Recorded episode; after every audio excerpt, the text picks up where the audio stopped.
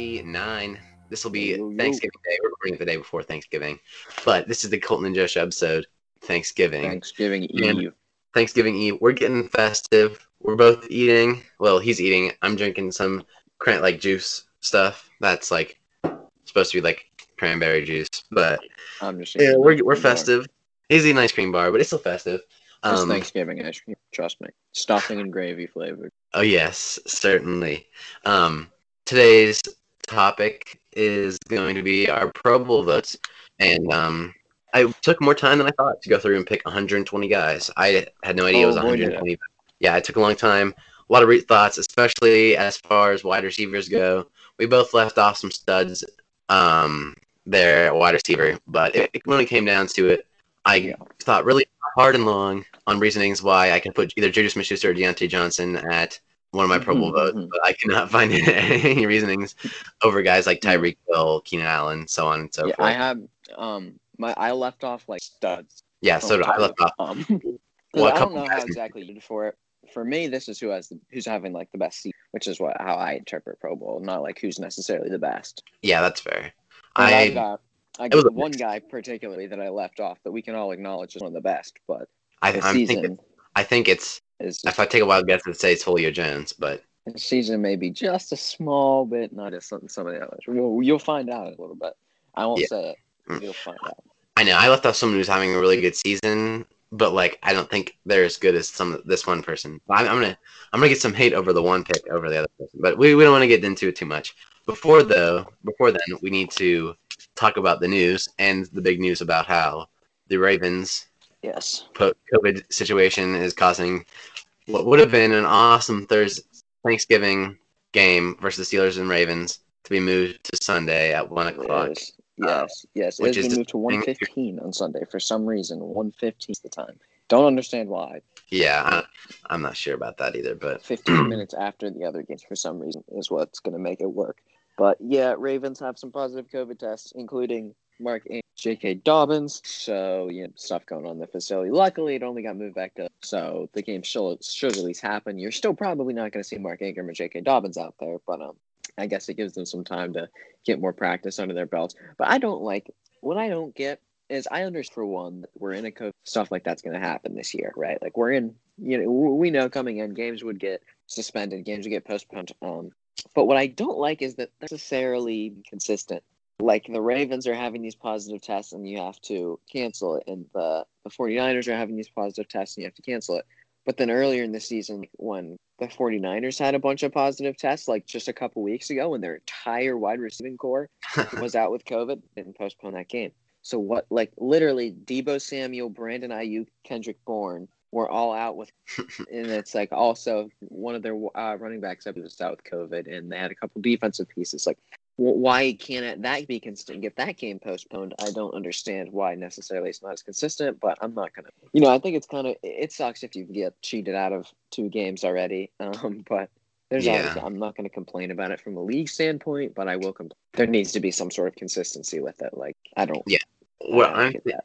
what I'm thinking is maybe it comes down to some sort of um, coach decision or something. But yeah, I mean, your guess is as good as mine. I have no clue. Well, my thought was if it comes down to a coach's decision, no coach is going to want to play with with all of your guys on COVID reserve list. Like I'm sure Kyle Shanahan would have gladly game postponed so he could get his wide receivers back before having to face whatever team he had to face. I don't remember, but Yeah. I- it's weird. I don't know. It maybe it's. Uh, clue what I really It's don't just- know.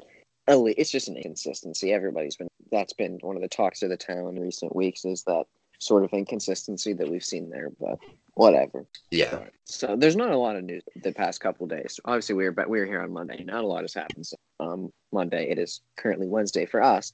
Um, but the next three things are all um, news that we have on quarterbacks that are going to be starting next. Right. So the first one is one that was expected. Um, for the Chicago Bears, all signs are pointing towards Mitch Trubisky being the starting quarterback versus the Green Bay Packers. We saw Nick Foles go down um, on Monday Night Football versus the Vikings last week. They had a bye week this week, and then um, he's still not ready to go. They said they're probably not going to be having to place Foles on injury reserve list, but at least for this week, um, Matt Nagy hasn't officially officially said anything. But according to Chicago Bears beat writers and you know, Chicago new media, all signs are pointing towards Mr. Trubisky being the starter there. So that that that we expected. That's easy enough. The next two are interesting. We'll start with the Cincinnati Bengals. We saw, sadly, sadly, Joe Burrow go injury last week. Um, and Ryan Finley came in, who was obviously um, a second year pro, their backup this whole season. The Bengals have activated quarterback Brandon Allen off of practice squad, and he will be the starting quarterback versus the New York Giants. This I don't really under I don't really know why, but you know your guess is as good as mine. It's not like Ryan Finley has real capabilities of being that good, nor do I think Brandon Allen does. But it's just your poison if you're the Bengals. But I, I don't understand why you elevate someone to the practice squad when I don't really think he has capabilities of much better than Ryan Finley. But I don't know. Yeah, I mean, it, it's weird, and I think when it comes down to that, it's like Brian Finley is your backup, and you're gonna keep him in that role, and you'll get someone else like like Ben DiNucci was the backup, and they ended up bringing up other guys and signing other guys to to bring competition into it to an extent. If you know, if if Brandon Allen or whatever uh, is that, I think that's who you said it was. You know, he's in there playing and he makes a bad throw, and he looks over and there's Ryan Finley, you know, who's just as good as he is, but that didn't make a bad throw. they don't make a throw. yeah, Yeah. I don't know. And it's not like you, both of those guys stink. But like, if I'm if I'm the Cincinnati Bengals, I'm gonna go out and I'm gonna get Duck Hodges off the Steelers practice squad. He makes some nice plays. I would be it would, I would pain my heart more than it, life itself to see Duck Hodges playing Yeah. Bengals. And maybe I would wonder if he'd even sign. I wonder if he'd even sign with another team. But Mm, I'm sure if a team hit up and say, "Hey, you can be our starting quarterback," you let me add it. But yeah, the last that'd be interesting. The last quarterback start thing. Um, the Jacksonville Jaguars will be benching quarterback Jake Luton in favor of veteran quarterback Mike Mike um, Lennon. Mike Glennon.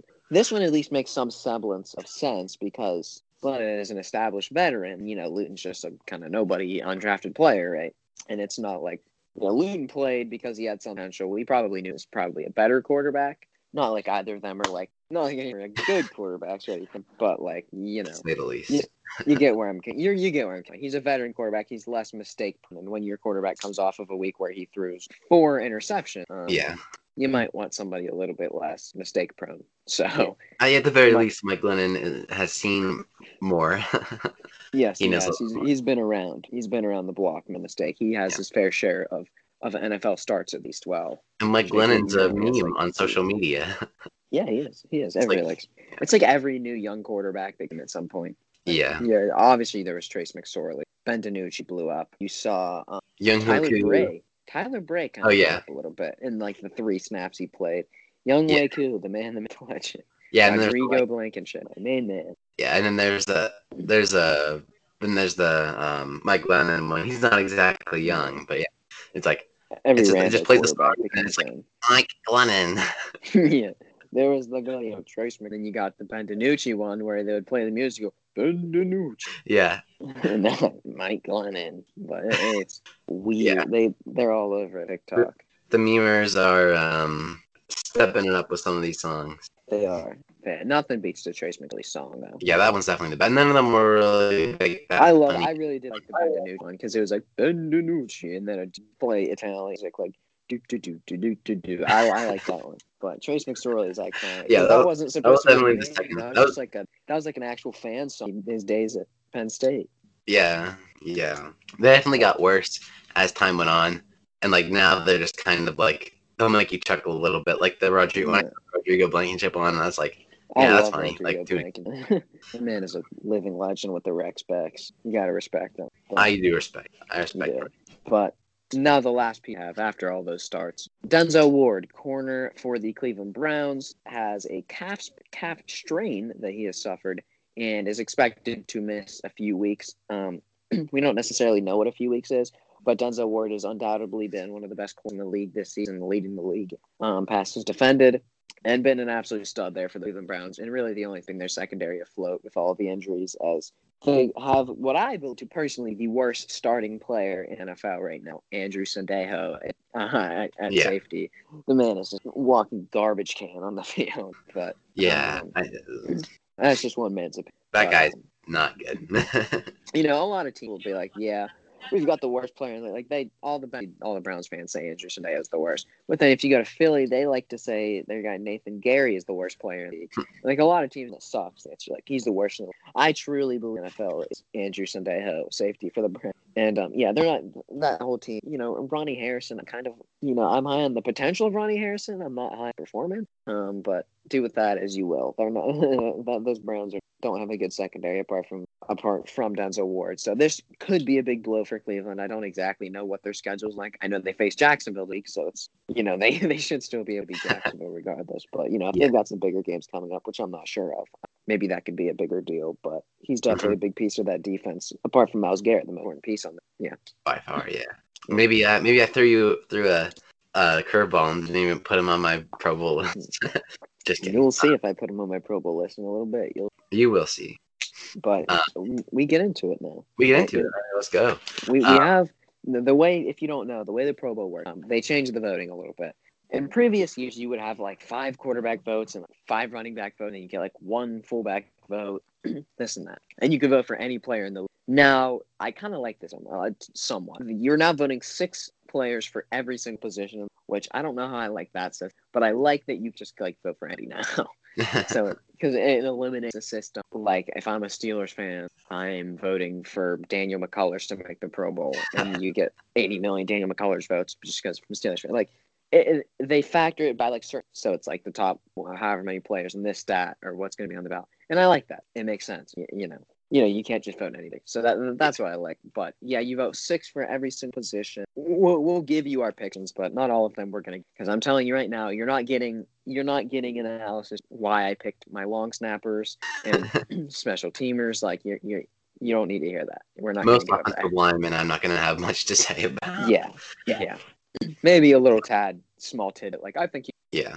So so you went first last episode giving stand up players. So i'll go up first and of course, we'll start with the quarterback, it's the most important position.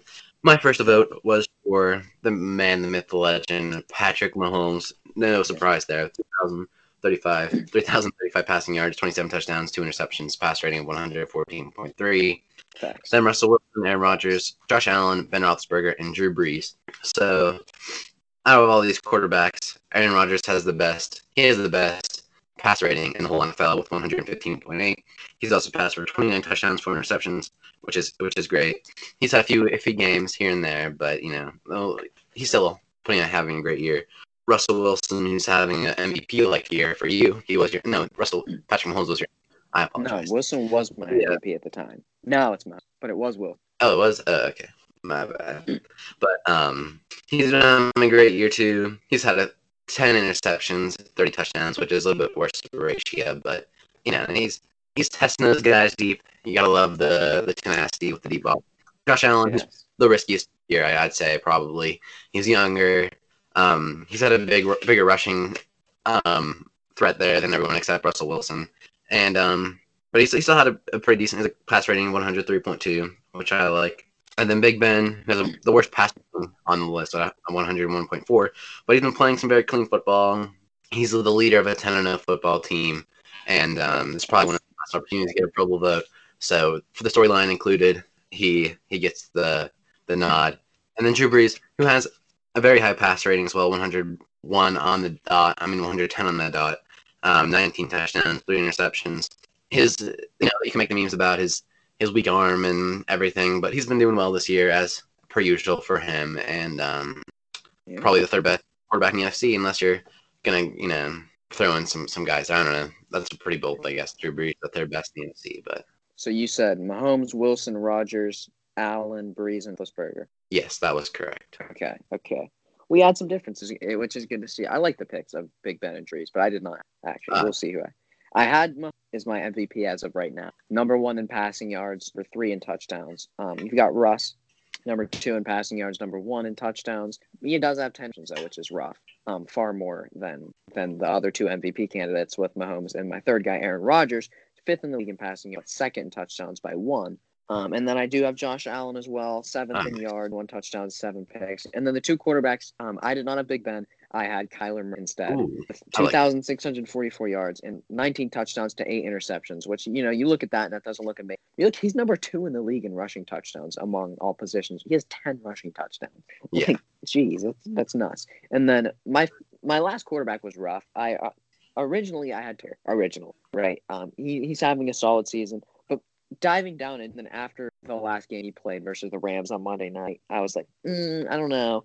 And then looking into his stats a little bit deeper and some of the wins that they've had versus the losses, performances, I decided that I'm going to give this last spot to kind of an underrated player. That, um, Deshaun Watson was my last quarterback that I gave it to. He's currently sixth in the like league in yards, 20 touchdowns to five picks. And when you look at what Deshaun Watson is doing this season with um, the group of wide receivers and just offensive talent as a whole that he has, um, I think this is the best year of his career from a talent standpoint. Maybe not from stats, but you look, he's doing it without. He's doing it with his number one leading running back, David Johnson, at 50 yards per game, if that. You know what I mean? No, no halfway decent tight ends. You know, an okay offense, but a defense that, that you know is not doing him any favors on the other end. so it's like with the unfavorable situation in is in, he's just making so much of this, and I I believe he's a top five quarterback in the league and just an absolute maniac of a man. Deshaun Watson is is my last pick. So I go Mahomes, Wilson, Aaron Rodgers, Kyler Murray, Josh Allen, and Deshaun Watson there. Deshaun Watson's the only one that's not leading a winning football team or a playoff team or anything, but I just think what he's doing is just so so amazing. It's Yeah. sounding to me that he he gets the spot for me. So Yeah, I really like the Kyler Murray. The Kyler Murray was right behind Brees. Um, but some of the stats, it's you know, I get it. The rushing ability has been great for him.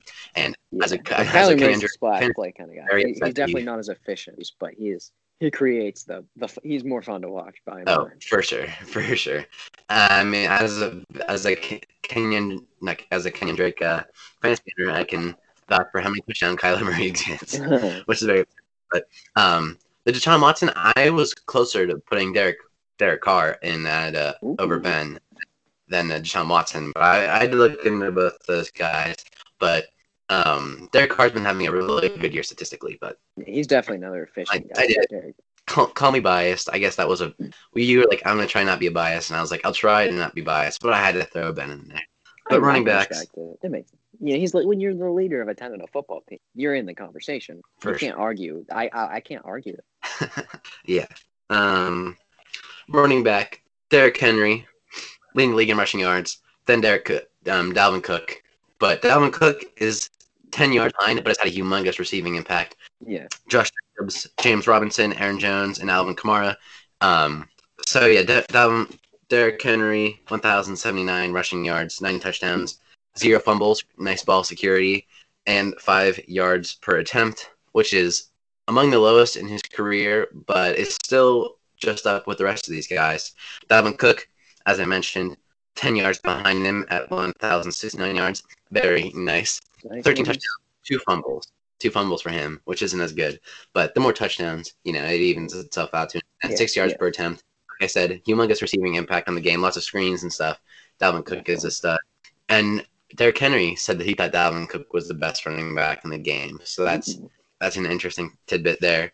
Josh Jacobs, who takes a large dip down in yards to 755, nine touchdowns, one fumble, four yards per attempt. He's still up there as far as um like overall yards. I think he's like four in the league Yeah, or something. Yes, yes. James Robinson, who's uh, been having a great year as well, 762 yards for the undrafted guy, five touchdowns, again zero fumbles, and five yards per attempt. James Robinson, the first undrafted player in NFL history to go for a thousand in the first ten games. In fact, I just saw that today. Oh, oh, all-purpose yards, I would assume. Yes, Right. yes, on, on Okay, purpose. yeah.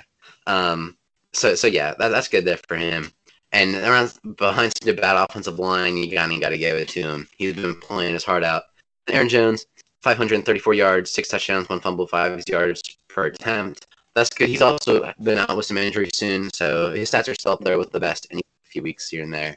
Um, and Alvin Kamara, 531 yards, eight touchdowns, one fumble, five yards per attempt. But he has a he is a wide receiver one that plays running back. Yeah. Yeah, he has more all. fun. He has more receiving yards than rushing. Yeah, I think He has 648 receiving yards. you should be able to vote for Alvin Kamara for wide receiver. For real, for real. so I mean Um, that, that's okay. I definitely left out some good players. Um, of course, I'd love to vote for James Conner, but the stats aren't there for him.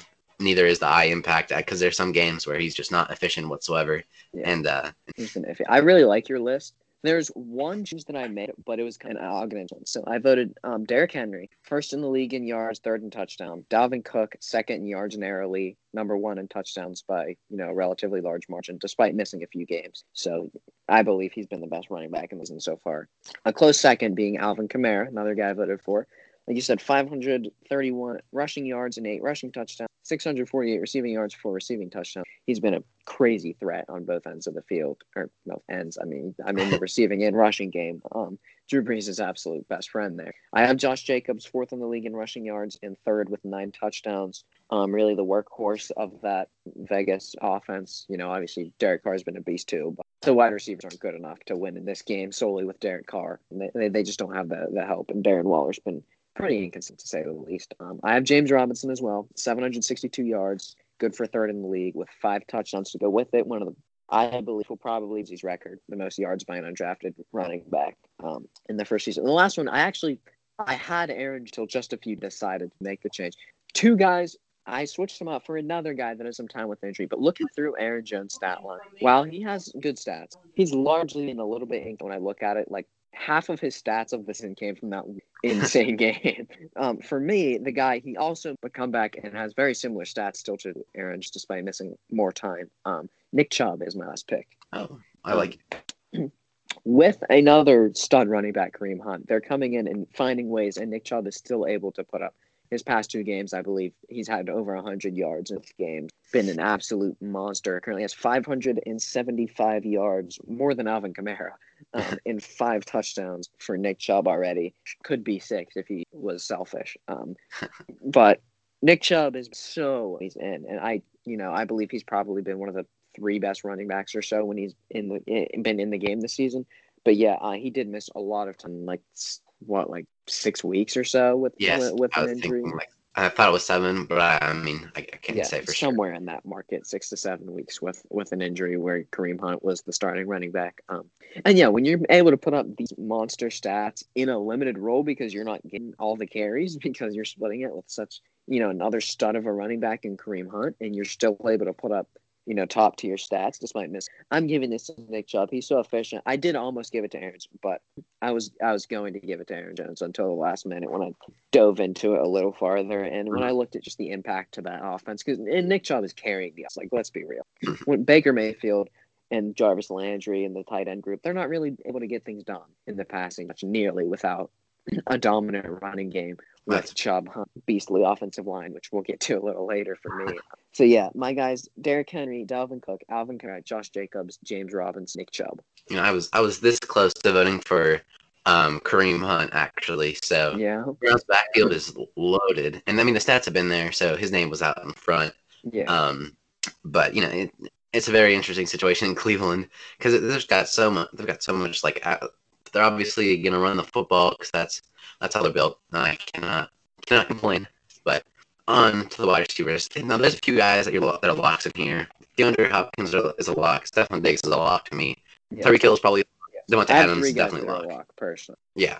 Um. So then the last two here, I just I have Keenan Allen as the last one. This is the big red here. Wait.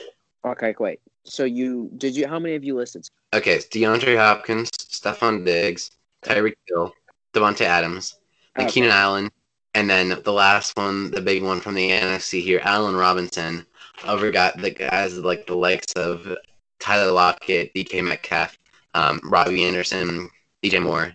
So there's a lot of a lot of studs that missed out on this pick. But I picked Allen Robinson.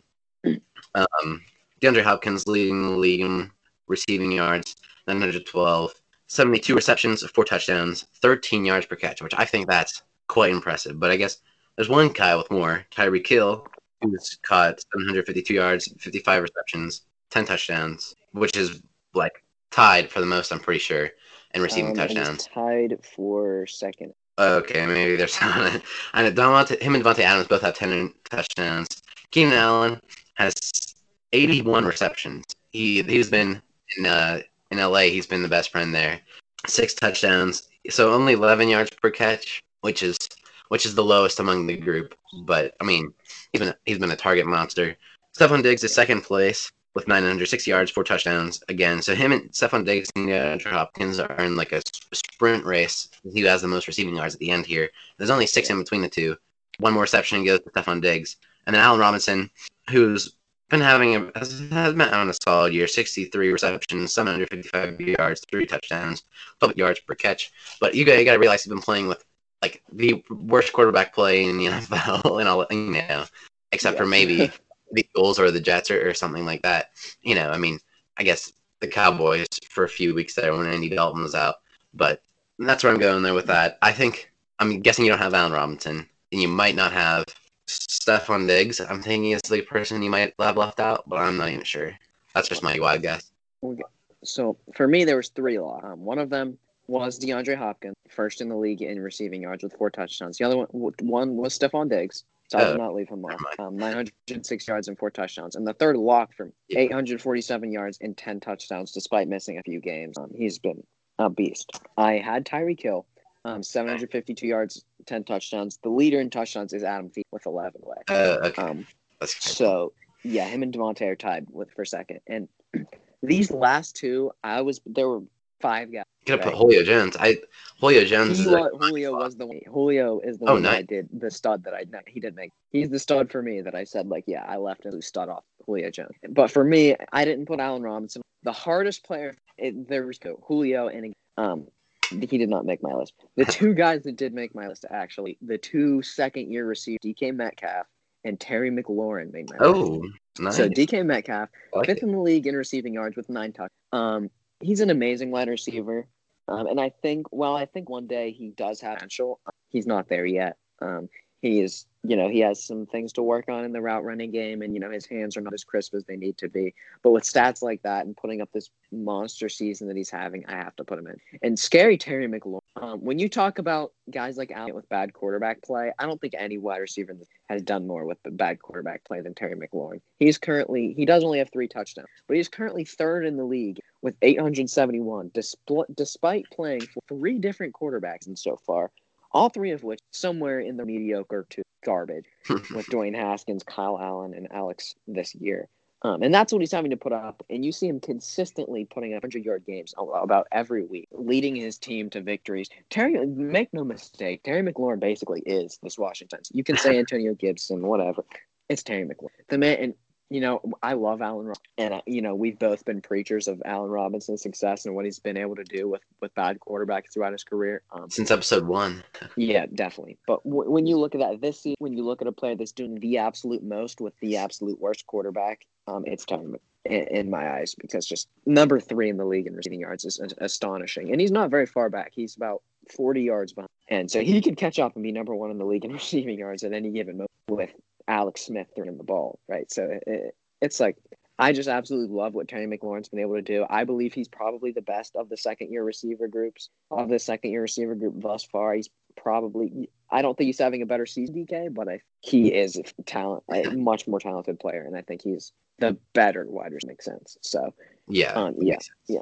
Terry really, McLaurin gets my last spot. So I, I really, I was, but I was really proud. I, I really do Lauren pick. So I have D Hop, Monte, Stefon Diggs, D Metcalf, Tyreek Hill, Scary Terry. I don't know if I'd take him over Keenan Allen, um, but they're in different divisions. So I, I try to have three from each division. But it, it, was really hard to leave off DK Metcalf because he's having a humongous year. It was really hard to leave off Julio Jones because he's so good. Because yeah, just because Julio Jones. Yeah, he, has been in, he's been out with time. Up next on the votes was the fullback. That was just what came up next. So we'll do that right now. Get out of the way. Yeah, well, this is one. I I'm assuming for you, we can say safely we're not going to give much explanation for this. No, except except for Kyle Juszczyk, who has two touchdowns. Okay, yeah. The only fullback to have any touchdowns. He's by far the best fullback. I know he's the only actually a fullback well, that has fun fact. Yeah, there are a few. um, then I've, I've uh, C.J. Ham, I think is his name, Chris Cox, and Jamie Cox because they they have very cool names. And Patrick Ricard for the Ravens, he will see him go full out block some guys as a Steeler fan. Then Derek Watt, who has missed a lot of time, but he's a great special teams player and he's a solid blocker. Um, and I literally know that because we're a Steeler fan. Other than that, I mean, there's nothing to say. Patrick Ricard does have a, a negative one rushing yard though. yeah, that, that's what my guy. So you said Juszczyk, Ham, Ricard, Derek Watt, and then Chris and Jamie. Yeah. Interesting. Interesting. Um, I went Juszczyk, obviously the only one of these fullbacks that's actually in active use in his offense um, from a perspective of actually getting the ball. Um, I also had CJ Ham, Minnesota Vikings. Uh, I believe he's probably the second best fullback in the league now. I have Patrick Ricard for the Ravens. Um, he is the guy I said negative. He has negative one yards on it. So, um, and I'm gonna have Anthony Sherman of the Kansas City Chiefs, um, Andy Janovich of the Cleveland Browns, and Alex Ingold of the Las Vegas Raiders. Um, I think Ingold is very underrated and has been a large piece of the success of all of their running with Jacobs, um, Devontae Booker, and even Jalen Richard getting some some stuff there. But there's not so much I can really say with these guys. So Juszczyk, yeah. Ham, Ricard, Sherman, Janovich, Alex Ingold. For- so I really want to have Anthony Sherman on there, but I had to have the Cox brothers. So yeah, um, I feel you. Up next, we got the tight ends. Obviously, Travis Kelce, absolute lock. Donald Darren Waller. Tight ends have been super inconsistent, other than Kelce this year. And if you're a fan, if you play fantasy football, you would know that there's not yeah. really been many good tight ends, especially as far as fantasy goes. But I have Darren Waller, Mark Andrews, who's had some drop issues. Every time I watch him play, he like drops a bunch of passes and stuff, but he's still been solid. Hayden Hurst, uh, Jared Cook, and T.J. Hockenson. Um, as I mentioned, Travis Kelce leads all tight ends in receiving yards and touchdowns with seven touchdowns. Darren Waller is second place uh, with yards, I believe, with 519, five touchdowns. Mark Andrews, 454 yards. I mean, yeah, 454 yards, six touchdowns. Hayden Hurst, 411 yards and six touchdowns. Derek Cook only has 285 yards and four touchdowns. But um, TJ Hockenson's down here with 441 yards and five touchdowns. Jared Cook is good. Jared Cook is, is a very consistent guy. The targets there a lot for him, as far as I can tell. Looking at the stats, it doesn't seem like he gets targeted as a lot that much. Yeah. But um, he's he's made the most of his of his attempts, and you know the four touchdowns. He definitely has the worst statistical season of all of them. But I had him in there. Other than the rest of those, I think the rest of those are pretty straightforward. Um, Hayden Hurst has been a very underrated tight end so far this year. Um, he's been a pretty big part of that receiving corps there with Julio Jones, Calvin Ridley, and then him, of course. And He's I think he's been, I heard somewhere he was he was he was like a solid PFF graded blocker for tight ends as far as tight ends go, which was not something he was very good at with um, Baltimore, and that helps Todd Gurley out there. So mm-hmm. that's what I'm that's what I'm I yeah. have there. I like your list. We're very similar, and I just want to say um, I'm very happy to pick Hayden Hurst. I also picked Hayden Hurst, and I kind of thought I was going to get ridiculed in Hurst. I thought I, I, thought I was going to. Um, I'm very happy that you picked him. And someone else sees his his performance this year. He's been a beast. Um, yeah. You know, coming off of you know they get rid of Austin Hooper who had an amazing last year, and they bring in Hayden Hurst. Everyone's like, man, who's this guy? You know, Bond third like the third tight end chart for, for Baltimore, and he comes here. He's, he's performed pick. really well. Yeah, I know. He, he's performed really well. But other than that, we have only one difference. I also chose Kelce for obvious. I did not choose Kittle, nor did you. He's been out with injury. He's been amazing when he was in, but obviously he hasn't been in for a while.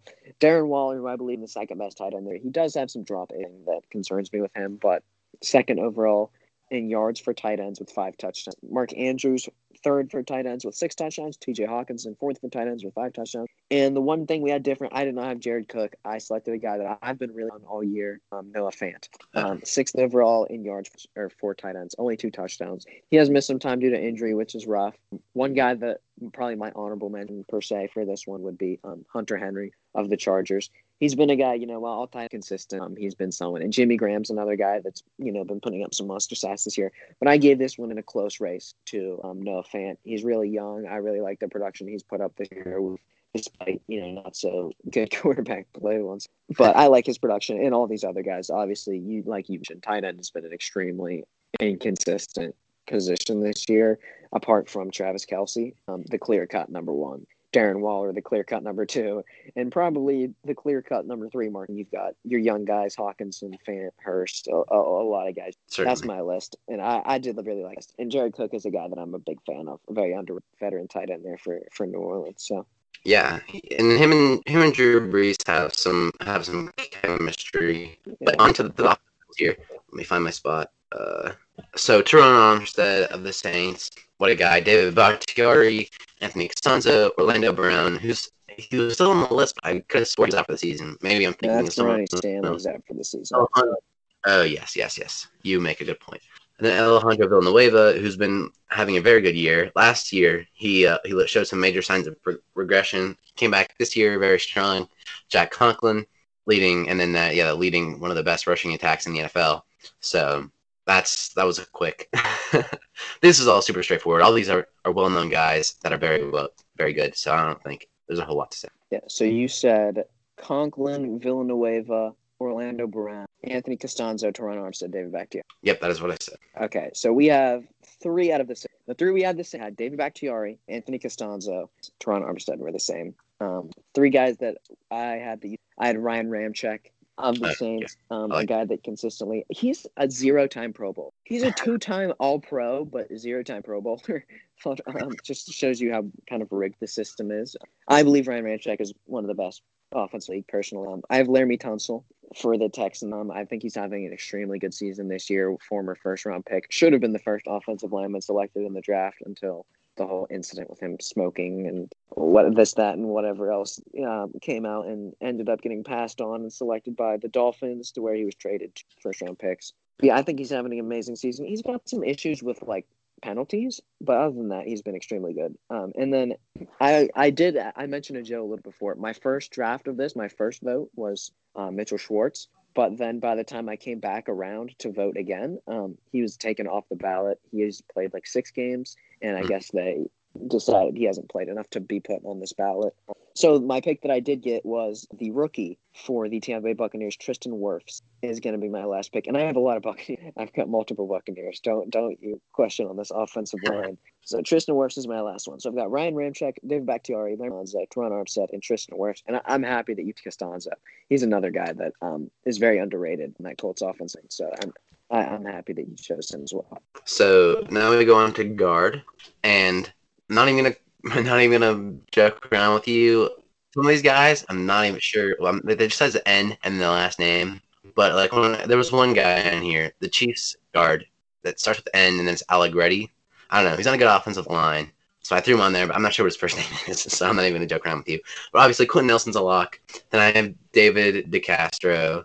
Um, he's great for years. The real, the true anchor of the Steelers' offensive line. Then I'm pretty sure his name is Anthony Cappa, the the Buccaneers guard there.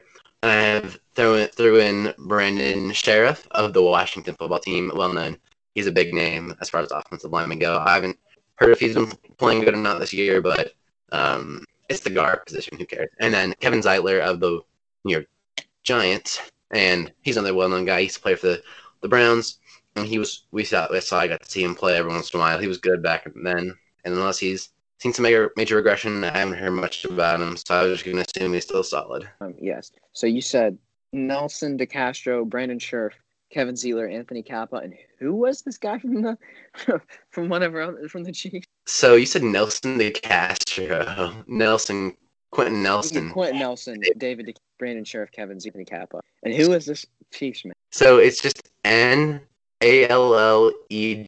Just try to spell out. N period A L L E G R E T T I. I don't know, but he, he's only good offensive. Allegretti. I don't even recognize him. So the Chiefs do have a good offense. Um, so we, we only had two that were the same actually. that's So this was our most this was our most um, different one to date so far. The two that we have the same will be um, Quenton Nelson. Obviously, you knew that coming. We all we both believe he's at least I believe at this point he's the Okay, best I do offensive lineman in football. I, that was a whack. Um, Don't, we don't we don't talk about the offensive line episode. All right, we don't talk about that.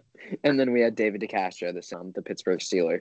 Um, he he did miss a few games, but he's been extremely great when he's still in. And the other guys, I had Zach Morrow, That's a good point. the, the only healthy player on that line at this point. Um, I had Joe Thuney of the New England Patriots, um, Joel Bitonio for the Cleveland Browns, anchoring one of the best rushing offense in the league currently. And my second Tampa Bay Buccaneer, um, I believe another very underrated piece, Ali Marpet for the Tampa Bay Buccaneers. Um, one of the, uh, I believe the highest rated offensive lineman in his draft class coming out. Been an absolute beast since entering the league, anchoring one of the best offensive lines in football. And yeah, him Joe Thuney is a guy I, I really like Joe Thuney. And I don't really I can't understand why. I just he's just a guy that for some reason I'm very fond of Joe Thuney. So I, I go Quenton Nelson, Zack Martin, David DeCastro, Alan Marpet, Joel Batoni, and Joe Thuney for my offensive guards. That's fair. Uh, oh yeah, our offensive line episode was like we didn't have a single player in our top ten offensive line list in the same spot. So we, I don't, yeah, no, that was a whack episode. We never talked about that. It was whack. That was very whack. And on to the center position here, David. All right, this is weird. Uh, this is uh, where it comes down to where my my antics in the Pro Bowl voting voting, where the Chargers offensive lineman and the I mean the, the Chargers center and the um the Broncos center they look so funny. So I voted for them just because they look hilarious. Other than that, I literally have no reason to it. they just look hilarious. Is the me. Broncos center? They- isn't it? Uh, is it Lloyd Cushenberry? Yeah. Okay, yeah. And D Feeney, I'm pretty sure it's David Feeney, but I'm not even sure. What's But then- on? The center for like what? What's Feeney on? The Chargers. Okay. And then um he looks hilarious. Um but, and then my for real that's Maurkice Pouncey. Uh, another offensive lineman is great, and we get to see him week in and week out.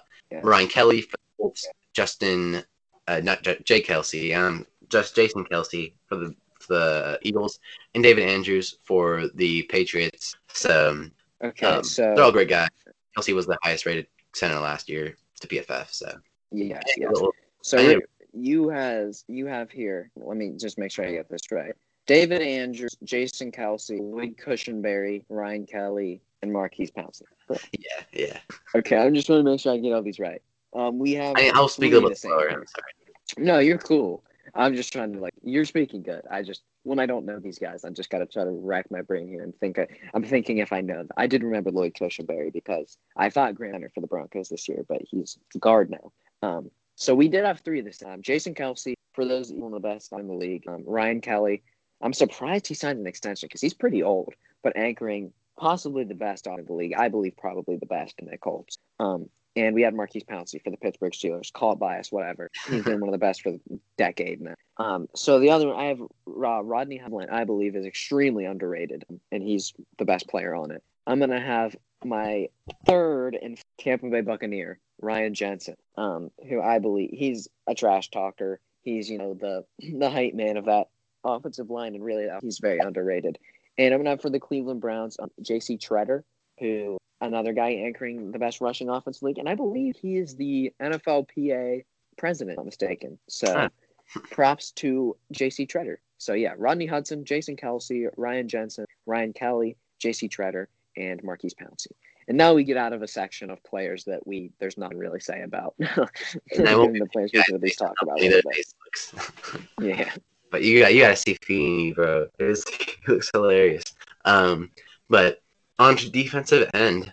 So Myles Garrett is a lock, and then Trey Hendrickson is not a guy that I really know much about, but he has nine and a half sacks, seventeen tackles. So I threw him in there. Cam Jordan, another Saint, who five and a half sacks, um, which isn't among the highest here, but you know Cam Jordan's great, and uh, Yeah. but the skill is there for sure.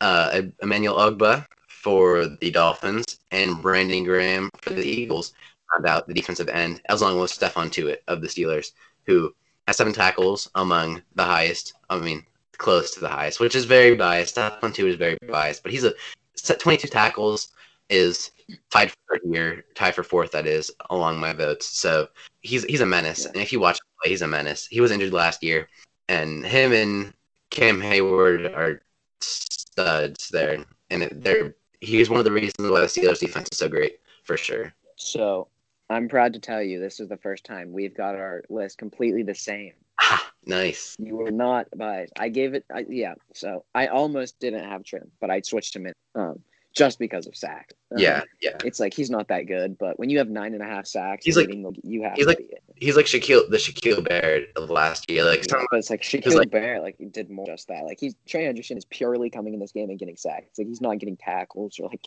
yeah, he's, he's 17 tackles, which is like by far the worst on no the list. forced fumbles. Like he's getting nothing but sacks. But uh, you, you got to be on Pro Bowl if you're leading the league in sacks. So I had him. Myles. Garrett, like he's a Player of the Year candidate, tied for the league lead with Trey Hendrickson with nine and a half sacks.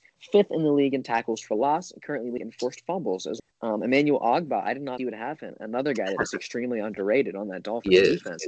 Eight sacks, nine tackles for loss, and three forced fumbles. It's good for second in the league. Stephon Tuitt is not biased, I don't believe. Seven sacks, um, ten tackles for loss, two forced fumbles. An absolute unit in that defensive line, man.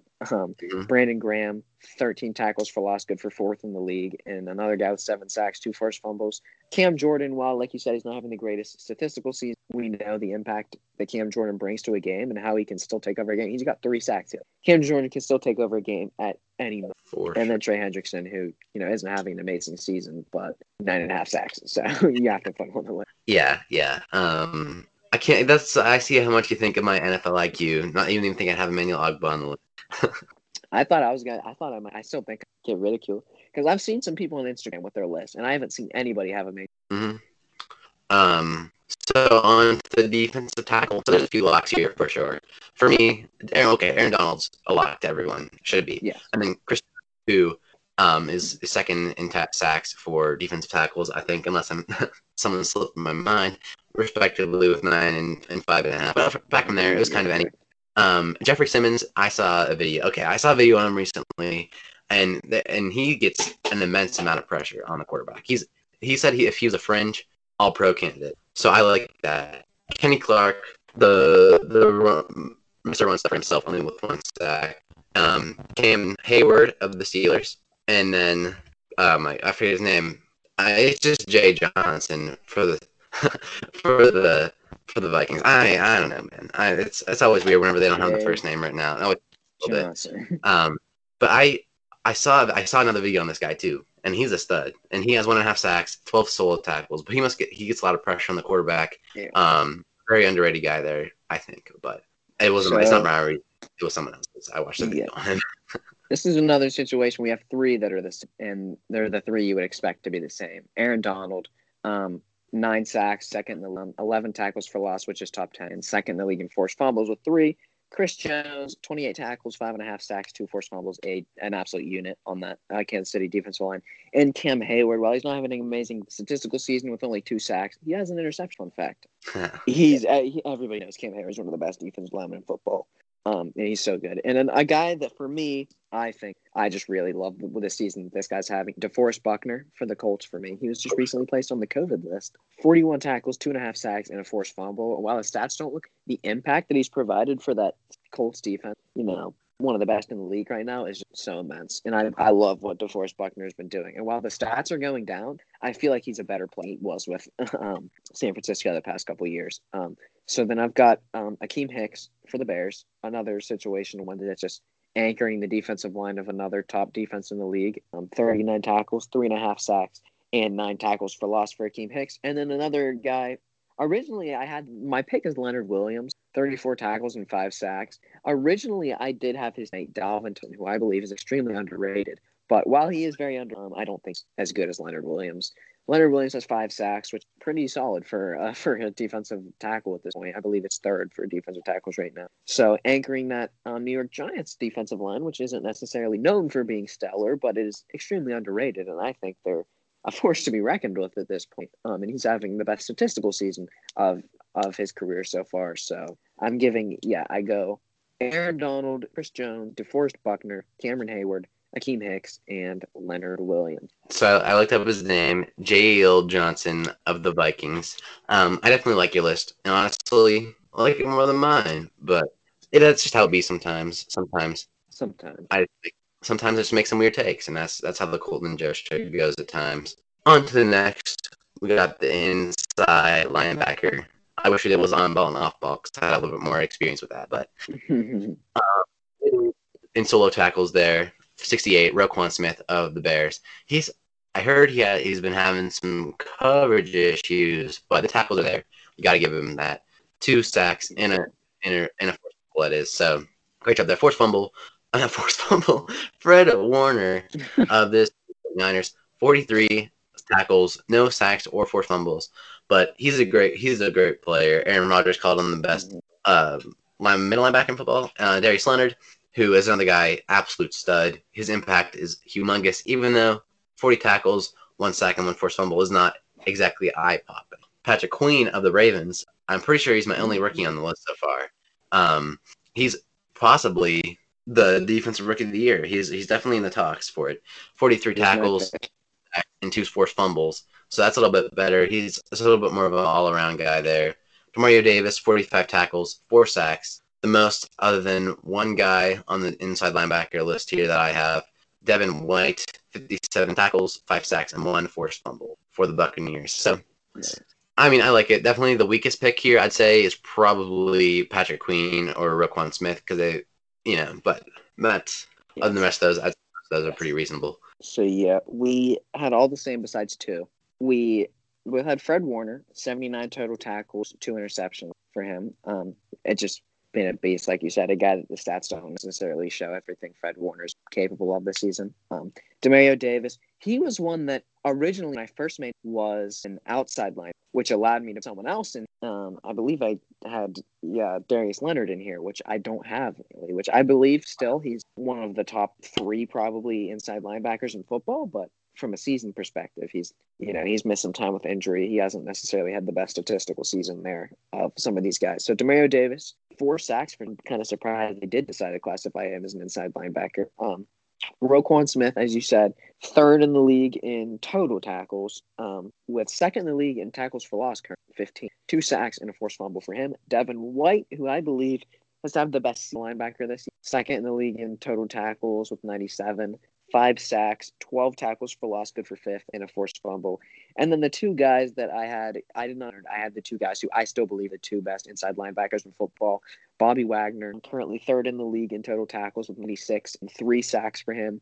And then Eric Kendricks, um, 94 total tackles and two interceptions for Eric Kendricks, anchoring that Minnesota Vikings defense, which is extremely injury riddled at this point. Seeing obviously Anthony Bargadon for the year, um, Danielle Hunter has not played a lot this year as with within him. So yeah, I did not have Patrick Queen, the rookie. He was my defensive rookie, and he still is at this point. And Darius Leonard, who I believe is one of the best tours in football, but isn't having one of the best seasons due to you know injury. So like Bobby it. Wagner, Kendricks, Devin Wilquan Smith, Demario Davis, Fred Warner. I still think I like mine a little bit more, which isn't something I can always say. But I think you, I think we both have solid lists there. I think either one of them are pretty. I, I can say much about it outside linebacker one. This is one I'm a little bit in, opinionated on, and a little definitely a little bit biased because there's two: T.J. Watt and Bud Dupree, both having monster seasons, eight, nine, and eight sacks respectively. 24 t- solo tackles there for T.J. Watt, zero forced fumbles. Surprisingly enough, he had so many last year. Yeah, that, that's sure that, surprised me. Sure he led the league last year with eight, and you have any rate. Mm-hmm. Unlike Bud Dupree, who has two. Darius Smith of the Packers, eight tackles, tied with Bud Dupree 23 tackles and two forced fumbles. So he's he's an all around, according to the stats I have here, a little bit all around better. But TJ Watt is obviously he's a lock. And then um, uh, Khalil Mack, six and a half sacks, two forced fumbles, 19 total tackles. I wish I had total tackles down. For some reason, I only have total tackles. Um, Khalil Mack isn't gives you. Season well. When I do it, like I'll go on ESP, just search players, and it only gives me solo tackles unless they go like splits. So it's annoying, but I feel your pain. Yeah, yeah. Um, he is might not have he's not having the best. He's not having a career year, but he's obviously he's a he's a guy. He's so skilled. He's so good. You don't have yeah. to. It's crazy to have him on there, even though he's not having a good year. Shaquil Barrett, who's having a little bit of a down year from last year, he lead the league in, in, in sacks last year, but he's still having a good year. 31 solo tackles, which is among the highest in these outside linebackers. And then Mr. Chubb coming off from Von Miller, he's not not even without Von Miller, having good years, six and a half sacks, 22 tackles, and one forced fumble. So him and him and Khalil Mack have very similar stat lines there. Um, yes. So I wish Von Miller was still in. Number two, uh, um, ball linebacker in the league probably whenever Ooh. he's healthy. That's a that's a reference if you listen to the episode the episode way way back. Yes, yes, yes. But we had four the same, two different. T.J. Watt was obviously 32 tackles, nine sacks, good for third in the league. He's currently which is not you don't see very often an outside linebacker leading the league in tackles for loss with six um, six passes defended and an interception for him. So one of the, another guy, one of the very few outbackers that actually drops back into coverage. We're gonna have Khalil Mack with, like you said, he's not having his greatest statistical season, but his impact is unparalleled, really. Um, six and a half sacks, twelve tackles for loss, good for fifth in the league, two forced fumbles and a pick. Za'Darius Smith, we have the same, um, eight sacks, which is fifth in the fifth in uh, tackles for loss as well with 12 and two forced fumbles, 40 tackles, which I was surprised to see. I'm the highest of anyone on my list, or second highest, I guess, technically. Um, I also did have Bud Dupree originally because I had Demario Davis until his position switched and I had to switch some guys around and put in Bud Dupree, who is top five in league with eight, nine tackles for loss and two forced fumbles for him. And the two we had different instead of Bradley Chubb, I have Atlanta Falcon Deion Jones, who personally I think of as an inside linebacker. I would put him as linebacker, but you know they said outside. He has 63 tackles this year, three and a half sacks, interception. But I think he's another guy whose impact goes far beyond the stat sheet. And it's so tough for Deion Jones. He's having to do it all. Grady Jarrett's had not so good season. Keanu Neal's not doing well. AJ Terrell's not doing well. The defense is not looking good. Ricardo Allen's not. Deion Jones is having to do absolutely everything, and obviously he's going to be able to do that. But I just think the impact Deion brings each and every week is very high for that Falcons. He's been there for for a long time.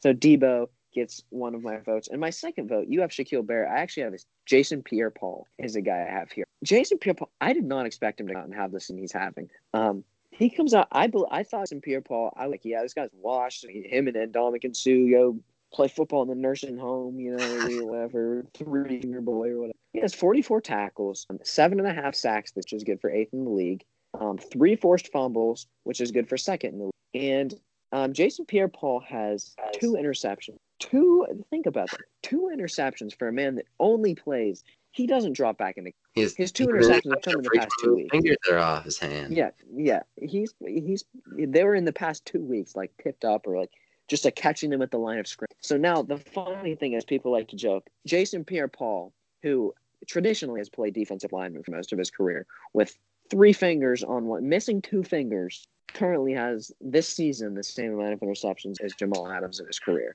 That's been the meme this season. Um, but yeah, JPP is having just a stellar season. I did not think he was going to come out here and have a season like this, but obviously he has been, and he's been a beast for that Tampa Bay team. So I really like what I've seen. So yeah, I go TJ Watt, Khalil Mack, JPP, Za'Darius Smith, Bud Dupree, Deebo, Deion Jones. I didn't see JPP on the list. I didn't even think about it. I, I always thought it was defensive lineman, but maybe I'm just wild and what on the cornerback yeah, I, I think that, I was very confused to learn that he played linebacker for most of the time this season when I looked into it.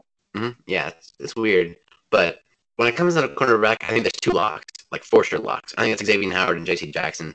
They they both have six interceptions, um, 24 for Xavier Howard as far as tackles, and 17 for J.C. Jackson.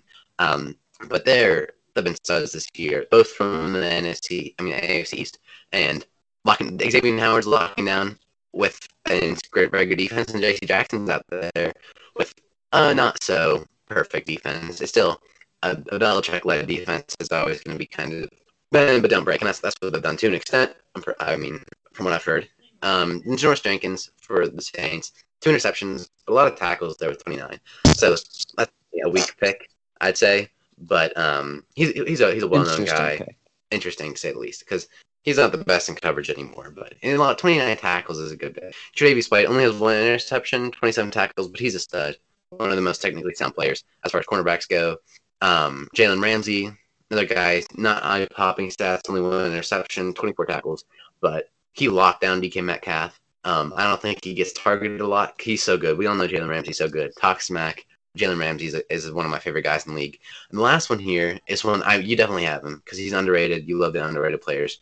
James Bradberry, the New York Giants, three interceptions, 26 tackles, and one forced fumble. But he is like I'm pretty sure leads the league in like pass breakups or something. We saw him. The Steelers played him week one, and he broke like three. Like, like second in the league pass breakups. Yeah, so so he's a stud and um, certainly underrated. Yes but I need to have him on your list because you always have the underrated guys. Yes. You said Xavier Howard, J.C. Jackson, Tre'Davious White, Janoris Jenkins, Jalen Ramsey, and who was your last one? James Bradberry. Oh, okay, okay, okay. Oh, okay. I'm I'm dumb. I put it. I put this in the wrong spot. We're cool. Okay. you literally just said James Bradberry probably two seconds ago, but so um, once again, as per usual, two differences here. Um, we both have Xavier Howard and J.C. Jackson. Um, six interceptions for both. J.C. Jackson is eighth in the league with 11 passes defended. Xavier Howard is sixth with 12. Um, we have James Bradberry, who has three interceptions, 14 passes defended, good for second in the league behind only Denzel Ward, and a forced fumble for him. And we both have Jalen Ramsey, whose stats don't pop off the page, but he's not getting targeted this year. And you've just seen him go to town and absolutely lock up opposing um, wide receiver ones all season. So, and then two guys we have different different. Um, and like you said, I like I'm a I'm a proprietor of the underrated guys, which is where James Bradberry and, and J.C. Jackson come into play for me. Um, but for me, the hardest guy for one to leave off this list was Denzel Ward for me. Um, I did have to leave him off, and boy was it, boy was it a challenge. um, the two guys, you had Trey White and Janoris Jenkins. I did leave them off. Um, I had Marlon Humphrey, Oh, 53 God. tackles, which for a corner is very, very impressive. Two and a half sacks, which is very impressive for a corner. He's currently tied for the league lead in forced fumbles with four as a Yeah. corner, which is kind of crazy. Five passes defended and an interception for Marlon Humphrey, another guy on one of the best defenses in the league. In Baltimore, I love the season he's having. And another guy that is he's kind of flying under the radar, but for me, I feel he's probably having the best season of any corner, in my opinion. Um, Jaire Alexander for the Green Bay Packers. Um, he has 32 tackles, one sack, five passes defended, and um, an interception, which is another thing, like in the case of Jalen Ramsey, where it's like, yeah, the stats don't pop off the page at you or, or whatever it may be. But if you've watched Packers games, which I have found myself watching a good bit of Packers games just because of their, you know, explosive offense and the fact that Davante Adams is carrying my fantasy team. Um, and Jaire, he's not getting targeted. And when he gets targeted, he's locking up. Like he's not allowing catches or anything, but mainly quarterbacks aren't even looking his direction. Like he's shutting down an entire half of the field and locking up whatever receivers on that half. And I personally feel that Jaire Alexander is probably having a better season than any other corner on this list for me. So, um, another guy you say quote unquote underrated. That's kind of what I love to say with when it comes to corners, especially. Um, so yeah, I go Jaire Alexander, Xavier Howard, J.C. Jackson, James Bradberry, Marlon Humphrey, and uh, Jalen Ramsey. Yeah, sometimes when I make these these the lists or whatever we're doing, I don't know what's going through my head when I pick Janoris Jenkins. I was like, I looked at like Marlon Humphrey and I was like, like yeah, I know this guy has it. Like I, I knew he had a ton of forced fumbles and I was like, yeah, yeah, but maybe I'll just keep Janoris Jenkins in there. I But- can't argue. I can't. I can't argue with. It. I mean, yeah. I mean, I, I've, my lists have gotten better. This has definitely been a little bit better than usual as far as how my stuff goes. now we're on strong safety. Budda Baker's a lock, yes. in my opinion. He, eight tackles, two sacks, forced fumble, and two interceptions. Probably the best season for a forced for strong safety at this point. Um, Jordan Poyer has 57 tackles, two sacks, one forced fumble, two interceptions. So it's literally only one tackle difference in this outline between them two. Um, I don't think Jordan Poyer is as good as Budda Baker. He's not definitely not getting compensated as much. Then I have Eddie Jackson, someone who I think is fairly underrated. 45 tackles, um, and three forced fumbles for him. So I like that. He's on a he's on a, a very good defense there, and I think he's a bigger part than many make him out to be. Terry Mathieu, who is not having an eye popping stat, um, two interceptions, 35 tackles, but he's he's a great player and he's really the leader of the Chiefs defense. And I don't think there's many many players that have as much impact on the team as him.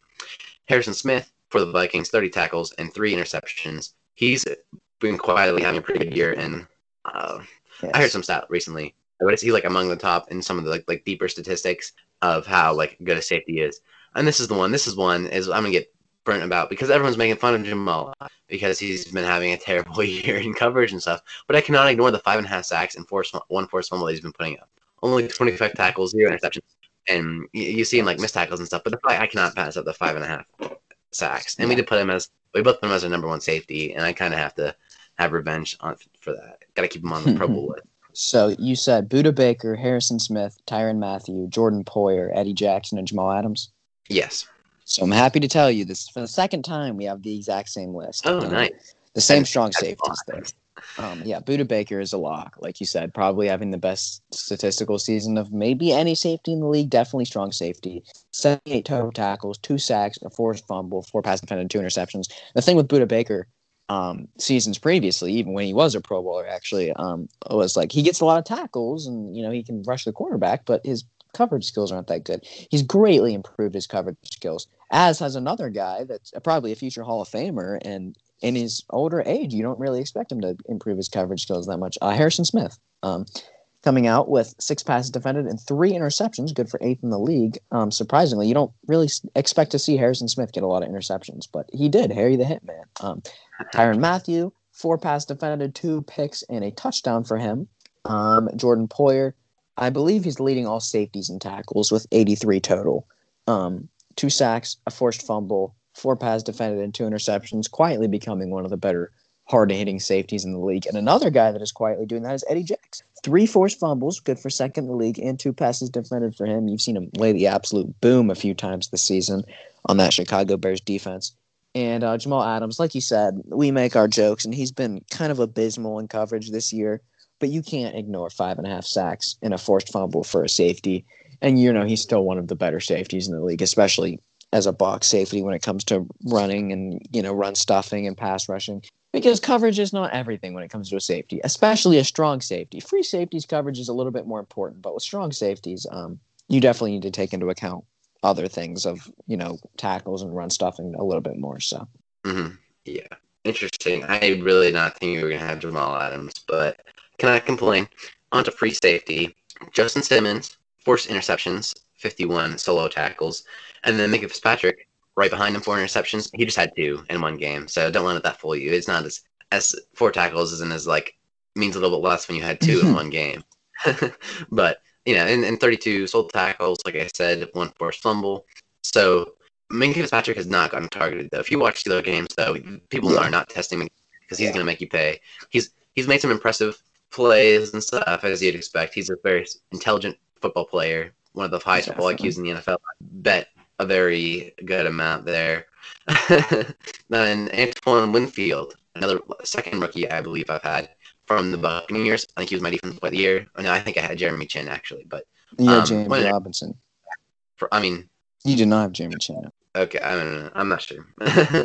um, Logan Ryan of the New York Giants, a very interesting pick, and I'm, I feel like I'm forgetting someone that is better than him, but he's been having a very underrated year, in my opinion. I almost picked inter- Logan Ryan. I was this close. yeah, 45 sole tackles, one sack, and two forced fumbles. A very all-around stat line there. Now, the last I'm this is going to be a very different list. I can bet because I bet we have Minkah Fitzpatrick and Justin Simmons, but I bet the last four here y'all have different. Kevin Byard with zero interceptions, 41 tackles, one forced fumble, but he's in like I, I think he's missed some time with injury, but he's still he's a great ball hawking safety. 41 tackles is good for him and a forced fumble. But I don't think he doesn't get targeted much. I, I know that's a, that's got to be true, I, because I, Kevin Byard's great and he's he's a great ball hawking guy. And then Hmm. this is a pity, a pity selection. Um, Marcus Mays of the Jets, Hmm. interception, 25 tackles, two sacks, two forced fumbles, but he's like He the only guy. beast this year. Yeah, I think he was better early on. Early on in the year, like he's kind of cooled off a little bit because he had like a really Yeah. good plays early on because he was pretty good. He went off week one. Yeah, and I mean, he um he didn't he was an underrated guy, and I heard a lot of trade buzz for the Steelers with Marcus Mays, but obviously they kept him whenever they traded Jamal Adams away, so he finally got his time to shine. He's a good player. Yes. Like, there's definitely players that are better than him, but like not in as bad as a situation as him. When there's literally nothing around him that helps. Yeah, yeah. It's facts, facts. So we have three of the same. Um, Minkah. Fitzpatrick, like you said, 47 um, total tackles, a forced fumble, six pass defended, four interceptions, good for third in the league, and a touchdown for Minkah.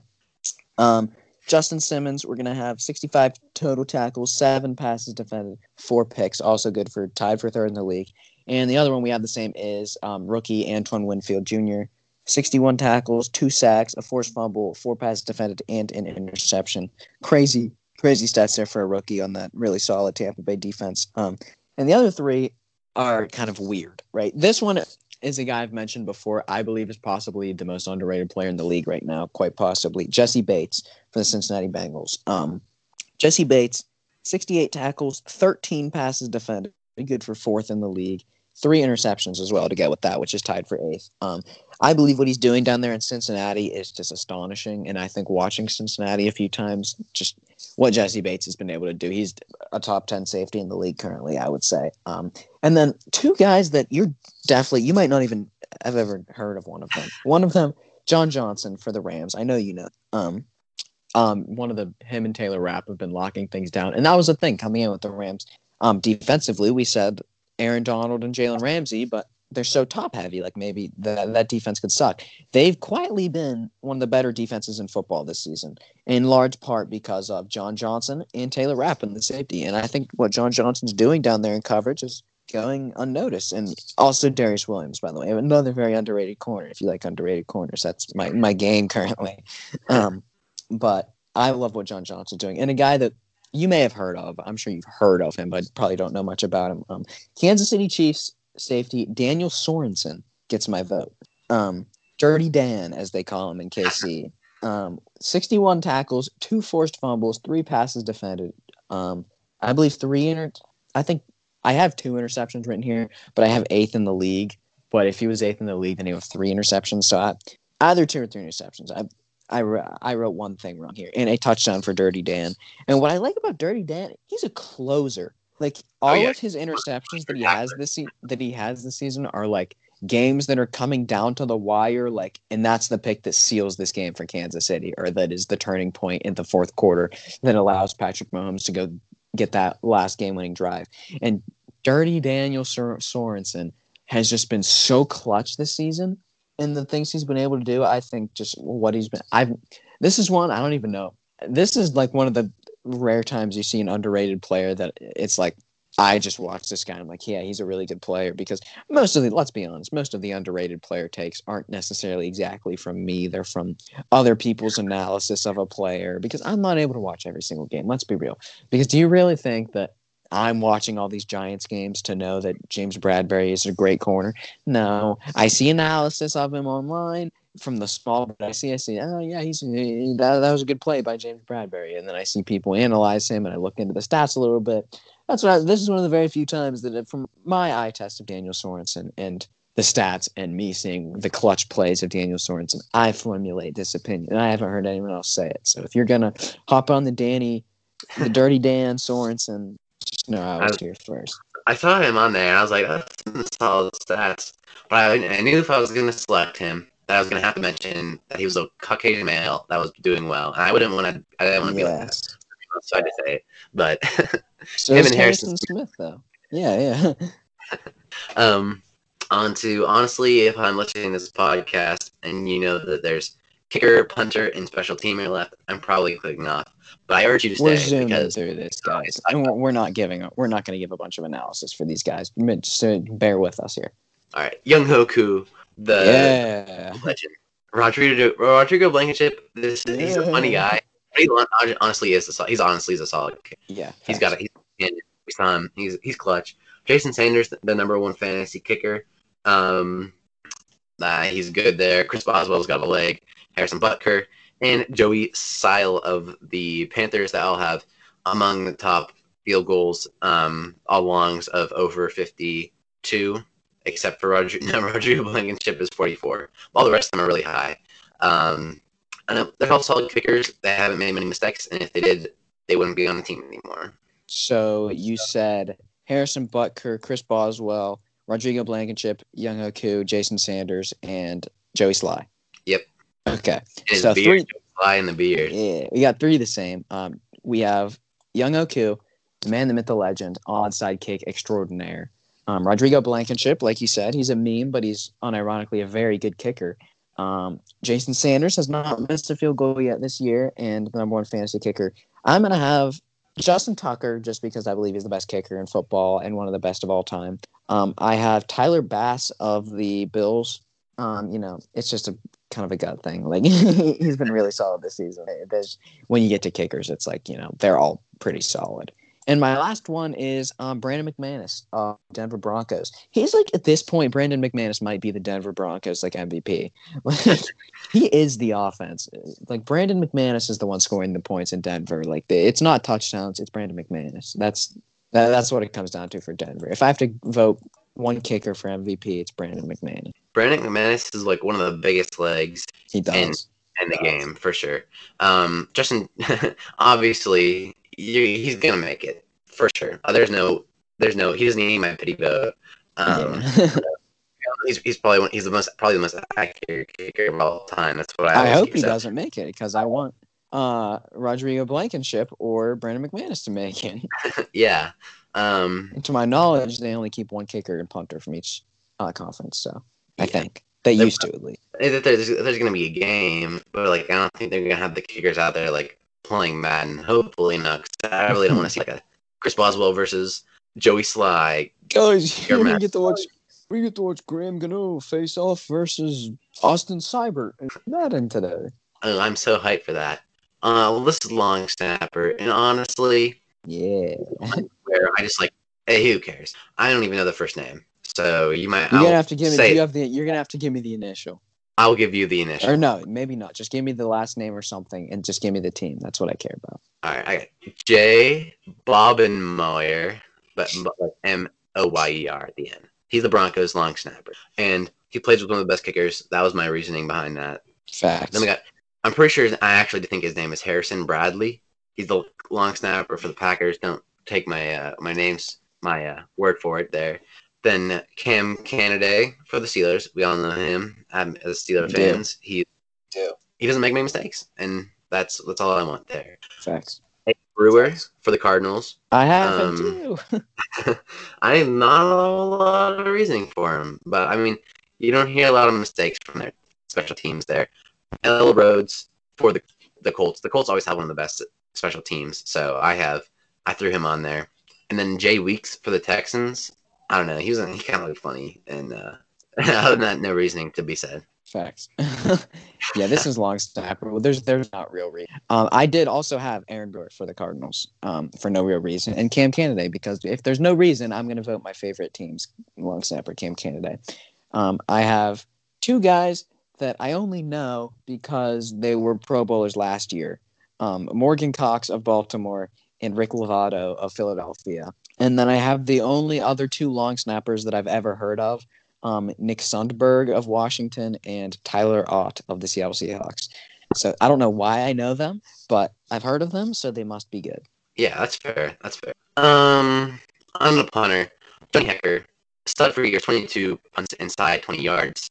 Great guy there. Sam Koch, Ko- Ko- K O S C H. It's pronounced Sam Cook. Fun Okay. fact. I don't know why it's spelled like that, but Yeah, he's the, he's the punter for the Ravens. They're- They've got a really solid punter corps. I mean, kicking corps there. Pat O'Donnell for the Bears, 20 kicks inside 20 the 20 yard line, which is nice. Um, uh, Morstead for the Saints. Um, so 16 inside 20. Richard Dixon of the, of the R Dixon of the, of the Giants, the Giants punter, 21 punts inside the 20 yard line, which is second in the league. Great for him there. And then I think his name is Robbie Sanchez. Uh, he's, the punter for the Colts, R. Sanchez. And he only has 14, which is by far, well, not maybe not by far the worst, but he, he's among the worst on the list I have here. But I hear I, I hear oh Pat McAfee is always saying good stuff about this guy, and I trust Pat McAfee. Pat McAfee says he's one of the most talented punters, but he's he's an unselfish guy. He doesn't always punt it where he can get the, the longest net average or whatever. So what I want to say is um, with R. Dixon, I don't. His name could be Richard Dixon, but I think you're thinking of Richard Nixon. If I have to take a, a guess. Okay, I, yeah. I mean, it's just R. It's R. Dixon. I that's I, I for some reason I thought it was R. Richard, but I mean I it- don't know. that is, I mean, Uh, it could be. I have no clue. is, a, reference to Richard Nixon, the former president of the United States. Yes. Yes. Shout out Richard Nick. But we have three the same. Johnny Hekker, who we can all agree is the best punter in the game. You saw that one game where he absolutely took over and basically won the Rams. he was That game with like standout player of the four punts inside the 10 yard line, like an absolute stud. Um, I also have Sam Cook for Baltimore and Thomas Morstead for the Saints. And then I'm going to have Michael Dickson for the Seattle Seahawks, Tress Way for the Washington football team, and Kevin Huber for the Cincinnati Bengals. I'm not going to give you a bunch of reasoning because they're punters and who cares. But Kevin Huber has been the punter for like 80 years. So Yeah, props to Kevin Huber. I've watched the Steelers play the Bengals twice a year since I was five years old, and it has always been him. um, yes. the return specialist, Guido Patterson. He, he's great. Um, you see him. He's I think he's tied. He's really if he's not tied, he's really close to being tied. I know he's tied for all time. Yeah, he's currently tied with eight kickoff return touchdowns. Then Tony Pollard, who's a great running back too. So got to be good return specialist. Ray McCloud is someone that we see this us Steeler fans see him twenty five Yes. yard uh, kick return average, which is solid there. Isaiah Rodgers of the Colts has a 30 yard kick return, average, which I find impressive. Diontae Spencer, former Steeler, um, he he's not having the greatest year, but we, he's shifty. He's a shifty guy. He's from the CFL. He almost made the roster. I wish he would have made the roster, but Yes. you learn. And then, um, I look his name up. I, I don't know why not because I always panic. Um, Andre Roberts That's it. of the Bills at 30, 30 yards, kick average, kick return average there. So that was intense. It was. It was. Um, so we we got two that were the same. Um, Cordarrelle Patterson for the Bears. Obviously, everyone's going to vote him, and Ray Ray McCloud for the Steelers. Well, originally when I made my list, I put Ray Ray McCloud on, and I thought like I'm so biased. Like Ray Ray McCloud, come on. But for one, watching him, he's a beast. He has a potential. To, anytime he gets the ball, there's a potential that that's going to the house. But um, and then I went. I thought it was biased, but then I was like looking through social media, and I've seen other people that posted their Pro Bowl votes, and they did their return specialist and did not have Ray Ray McCloud, and everyone in the comments was clowning on him. Where's Ray Ray McCloud at? And like, come on, you should watch football. Ray Ray McCloud. Okay, that gives me some validation. I'm not entirely um, biased.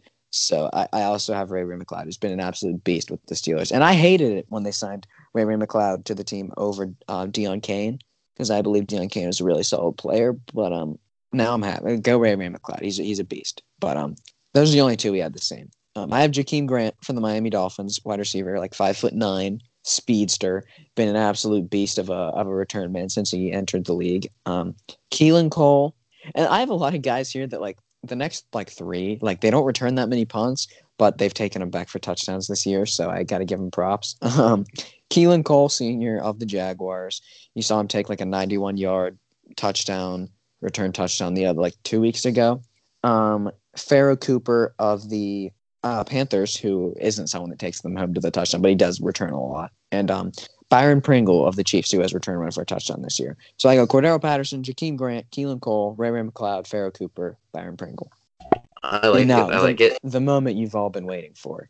Special special teams. Yes. So Jordan Dangerfield, he is the passing threat, and um, he's a really solid tackler.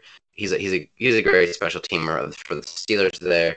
Matthew Slater, he's the best. If you, if you don't vote for him, you're don't know much about football. You don't have much of a football IQ. I'm gonna clown you for that. Um, Andrew Wingard of the Jacksonville Jaguars.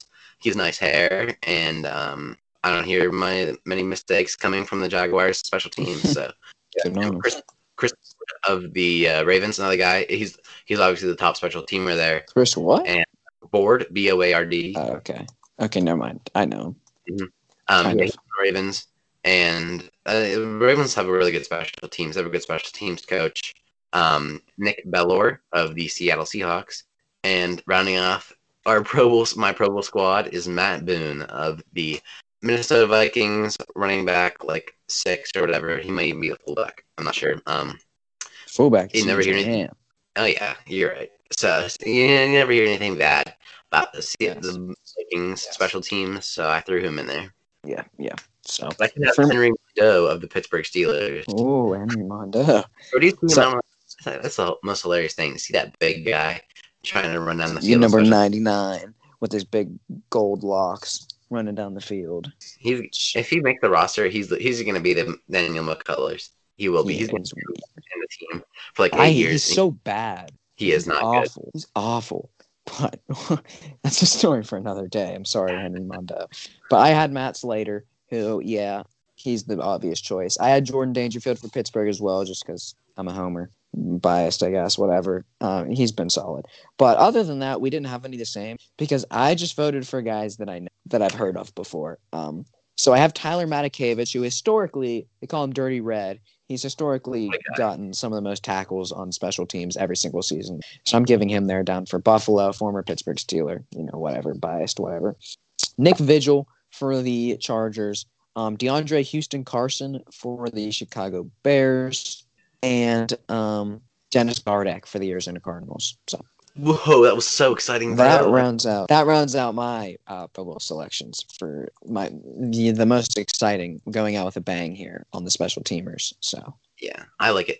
I yeah, I went more with like what team do I think is has good special Yeah. teams and you know players. That's the, fair. I- problem is I could have done that, but the problem is I have no clue what teams have good special teams. I just don't know. I mean, I mean, I don't hear anything about these special teams. I don't hear anything about. yeah, uh, but do you really hear anything about any special teams? Like, man, this could, these people give up so many special teams touchdowns. Like, do you really ever hear that? Yeah, I sure don't. that's that's a fact. But um, it was a fun ride. Like, I really did enjoy this. I, I was looking forward to this, to this one. This was this was than interesting. usual. I, I was like, I was like, I, didn't, I kind of forgot about this, and then you were like, no, we I, we, we, can do special teams. I was like, we can do uh, power rankings or whatever, and you're like, no, we cannot do the power rankings, which is fair. This was a fun time. I don't have to make my. I always enjoy the one. For some, I enjoy the ones with like stats, where I'm ranking players and I have like my stats written. I don't know. I enjoy like league wide runs. I always have, especially Pro Bowl votes when I give my opinions on on what players are the best, and I get to give you my my sweet underrated players, especially corners. so yeah, that's fair. Um, this is a, this is a good time, and if you're listen, I'm gonna get the show out as soon as I can because if you're up early in the morning tending to your turkey or whatever, and there's no one else awake, and you want to pop yeah, a turkey burn, basting the turkey. Wow, you got one hand in the turkey and the other hand doing something else. I don't know what else you do, but and then and then the, our Pro Bowl votes in the background, and you know, and then you're sitting there and you're like, man, who am I going to vote for for for my last punter spot? And then you hear, uh, you're like, who the heck is my last long snapper going to be? And then you just hear me give this amazing explanation on why I believe Tyler Ott should be your final pick. Um, and you're like, you know what? I came to a revelation. Tyler Ott and I, Dennis Gardeck is my my guy for special teams. After this excellent review that we had for the for the final like ten minutes, that meant absolutely nothing. Mm. But yeah. But I'm pretty I'm pretty confident in my special team pick of Andrew Wing. I don't even remember his last name anymore, bro. Wingard. Yeah, I mean, I kind of feel bad because you're gonna have to look up these guys' names and stuff. But I mean, Once I I- have the team, I really thought I really thought I was gonna know these guys' names because I was like when I was going through them before, I never remember guys' names on the spot. Like I I always have to write down the Yeah. full names, uh, write down like stats or something because I know I'm gonna be there and it's gonna be like P Campbell. And I'm like P. Uh, uh, I'm sitting here and it's, it's gonna be like awkward as a listener to hear me like think about someone's name for like three seconds before I realize it's Parris Campbell. Yeah, I, I made sure with the special teams, I literally just picked them because I know their name. And my thought process is, hey, if I know this guy's name, he's probably better than this guy that I've never heard of, which is where like DeAndre Houston Carson and Nick Vigil come into play, where it's like, I don't know why I know them. Maybe it's just from playing Madden, but like old day Madden franchise mode where they were like the starting bronze guys that went on my bench. But it's something. I've heard of them before, so they did something right. But yeah, yeah, that's so this was, this was a good time. I mean, this is um. it was. I'll I'll have certainly it's something we're gonna have this out- here. This is I'll have this out on the Instagram at some point. But like the the thing is like I know how I'm doing. I have mine done for the Inst. Like I have my my like dem or whatever graphics made right. Yeah. But the problem is there's so many positions. It's like I'm gonna have to make like six different posts for this. Like I- don't know how the wait, logistics of this are gonna work. I'm thinking about this. Maybe we'll just post certain ones, but I don't. I'm thinking about this. we could just post. Let's see. Um, Because I quarterback. learned you can only do ten on Instagram. Okay, well, for sure you need quarterback, wide receiver, running back, tight end. We could keep cut out offensive line. I don't think anyone really cares about that. Sa- strong safety, free safety, cornerback, inside, outside, and then DN. So, so then you're missing one. Do you want to do DN Yeah. or defensive tackle? This is a problem. So I could go quarterback, running back, receiver, tight end, the two linebackers, the two safeties, corner. And then you're missing either defensive end or defensive Wait, tackle. wait, wait. Wait. Let me redo. Let me redo this. There was that quarterback, running back, tight end, wide receiver? There's four. There are four you need. You can cut out offensive line, defensive end, defensive tackle, inside, outside linebacker, and yeah. So you're get. We would have to be missing a position there, and that's like a full fledged position. Yeah, like an actual position that people will want to see about. Like it's not like we're gonna cut out yeah, like I special can team. cut out like kickers or something like whatever. So my Yeah. thought was then like what I was. It's like we could then if without cutting out a position, we're gonna we would have to do four. yeah, Like my offense, my defense, your offense, your defense, and then if we do that, you, we might as well just do all of the positions for it. yeah, you're right. Um, Besides, like we're I'll, I'll do defense, and it would be end tackle, linebackers, um, safeties, corner, and then I have three extra spots, and maybe I'll just do like kicker, punter, and return specialist or something with the defense. Yeah. Oh, I mean, I thought about this a little bit before, and I kind of thought you were just gonna do it like our, like we did our after we finished all of our rankings, you just did like our first team all NFL or whatever, and then you did like whole team like that. I thought you just do like six posts like that or something. But since you already made yours, and that's kind of you're not gonna I'm not gonna. Make I was do that. thinking about like something like that, but then like we didn't order them for one. Oh At yeah, least I didn't order mine, and uh, that's just like a whole nother thing. And like six different posts just seems kind of excessive. six different. You could do six six different slides. Oh just- yeah, I guess that can make sense. But we would have to do twelve because there'd have to be like, uh, that would just be two posts with six slides. yeah. Oh no, yeah. but then we'd have to do offense and defense. Oh, okay. This is a rough. This is a this is a hard situation. But this is why I edit the video podcast and post it. Why I manage the Instagram for the most part. I haven't done my part on the Instagram lately, posting the news. I don't apologize. know a single thing about video editing or sound editing, so I, I'm happy to do the Instagram one where I got I'm, I got my phone on me at all times. it's I know because I mean I'm not very good at it, but like all your stuff looks clean, and that's all that matters. Like I've never I've always struggled with like mine just don't look clean. Might not like you know they might yours aren't always like I'm not gonna complain. Yours like not always the prettiest, and they're not supposed to be. You know, they're just like Yeah. pictures of players like shoved together, and I'm not like it doesn't matter, but like it doesn't look like you like you don't make any you don't mess up. That's that like I always just mess up and like do random stuff like have stuff out of order or whatever. Like I'm not very exact like that. Yeah, I don't exactly know how to get the most clean looks off, but It doesn't. I mean, it doesn't matter. Like, it doesn't. It's just like lists. You know, like yeah, it goes together nice. I, I like your your graphic style. some of these people on Instagram are like graphic designer looking stuff. I'm like, oh my goodness, like, that's know. like that's amazing what you're able to do on, a, on with the same app that I use. It's like, how the heck did you do that? I Yeah. I get it. I get it. Um, I just made it. I like. I, I just made a checklist because I know, like, I I know I'll forget stuff. Thankfully, I haven't forgotten to put the intro on any of our episodes. There was the one time where I accidentally posted the same episode twice. I do I remember think- that. Good times, good times. That was that was like the summer. That was when we didn't have school or anything.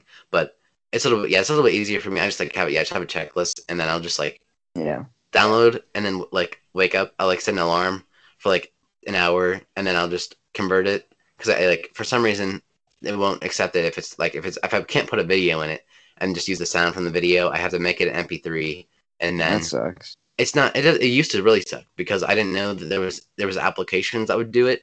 But I found a website that would do it. But then it would, I'd have to upload. I'd let it download and then have to upload it to a website, and that would take like three. It would take like six hours to upload to the website, and then convert it and take like another half hour to install it. So that's why all the all the old episodes used to take like forever. It would be like noon of the next day before I got it done because it would take so long to.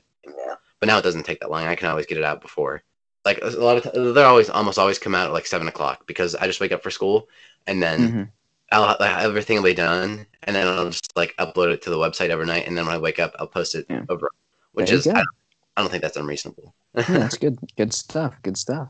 I always Yeah, try to out like at like four o'clock in the morning before, but then no one ever listened to it. Then any Yeah, like nobody's gonna listen to it at four a.m. It's not like it's not like the gap between four a.m. and seven a.m. People are like, if it's not out by then, then screw this. Well, I was I was trying to get out that early because then like people going to work would be Yeah. able to I feel you, but, But- to be fair, most people have nine to five jobs. Yeah. yeah, that that was always my reasoning. But now, like especially with school, it's not worth it to me for like the opportunity for like one or two people that will listen to it on their way to work, com- compared Yeah. to like being able to stay awake in school for my test Yeah. the next day. Facts. and stuff. But now it's easy. Like it just, I'll just like go to sleep in between each step, and then Yeah. by the time it's the morning, then it's already ready to go. There you go. hmm That's a This good was, system. I hope this episode acts as the perfect segue to the most awesome Thanksgiving of your life. It's not, it's not that's not the weekend yet, so I'm not going to give it to you. But it's I a thought you. I thought you thought it was Friday for a second. uh, That's I okay. you can tell by the look on your face. You were already like, you're like, like, oh, what's No. going on? Zero dark thirty. We're going down, but it's okay. It's okay. I see Yes. you were you're playing some video games with the Teddy Bridgewater on. Yes. They they released new NFL skins today, but I I'm not buying Fortnite skins because screw that. I had old ones from a long time ago that I got. Um, and it's like the only difference that I can tell is like updated jerseys. So screw up. Most teams have the same jerseys besides like Washington. And Lord help me if I ever decide that I want to put on a Washington jersey to play Fortnite once a month. You know what Yeah. I mean? But I usually I I usually when I would get on rock the Travis Scott skin or sometimes I would rock a JuJu Smith-Schuster skin. But mm-hmm. today I decided I wanted to, to change things up and do the man, the myth, the legend, my favorite QB, Teddy Two Gloves Bridgewater. Well, on the with the with the sleek Panthers unis, number five. So hmm I had to That's style on him for a bit. I always don't. I don't. I don't play for it. I don't have the capability. I got, but um, I get throw on the the Falcons and then number seven, the Michael Vick young, cool. I could shoot. What does Rodrigo Blankenship wear? Because I know in college for Georgia he wore number ninety eight as a kicker. Oh And yeah. Obviously, I know that you can't wear. I want to say he wears number twelve. I think. I, for some reason I thought I were number five. Let me. I'll check it out. I'll I have no clue. Honestly, I just something in me tells me twelve. Rodrigo Blankenship, football place kicker for the Indianapolis Colts. Let's check out. I think no, for Three. He- Rodrigo Blankenship wears number three for the Colts. Okay, okay. The, the Pro Bowl fan voting for AFC kickers. Fact. I mean, I, he got one of my votes. Multiple. I voted like five times already, and he got all five of mine. So That's awesome. I love it. See it. We love to see it. He's he's a character. He's a I saw like he's kind of blown up on TikTok recently among the NFL community, and like he's got pictures like when he was at Georgia with like Quavo, and like all these people. It's just like random pictures of like him and Quavo, and it's like the most like random like rappers and stuff that somehow Rodrigo Blankenship is with with his Rec Specs. So He yeah, has respect it. He's his arms are so small. Yeah. I don't get it. all the memes. I, I love seeing things. It's like a picture of him, and right next to him is the. I think I mentioned this last episode, but the picture of DK Metcalf. And it's like I refuse to believe that these two people play the same sport professionally. And I mean that's that that's the spectrum from Rodrigo Blankenship and like Kevin Huber to DK Metcalf and who else? Aaron Donald, and, then there's your Henry Mondeaux and your Big Ben Roethlisberger's and Baker Mayfields. so Yeah, there's a there's a wide variety of people in the of uh, body shapes in the NFL. Yeah, that is accurate. That's, uh, the kickers versus the D linemen, it's a whole different world. But That's what that's Pat McAfee always says. He loves the NFL so much and, and football so much because it doesn't matter who you are, what your body shape is. You can always find a place on a football roster. yeah, pretty much. but there, there you have it. There's our Pro Bowl votes for the for the year. I guess for the 2020 year. We should be back Mhm. with you on Friday to go over the two Thursday football games and give our predictions for the rest of the games for the week on Sunday and Monday. hmm And What are your yeah, predictions for for the two games? Well, we got Texans and Lions is one of them. So Yeah. I, uh, I'm gonna record this just so I c- wait. Never mind. I won't record this because it's never. I'll just write it down on my phone.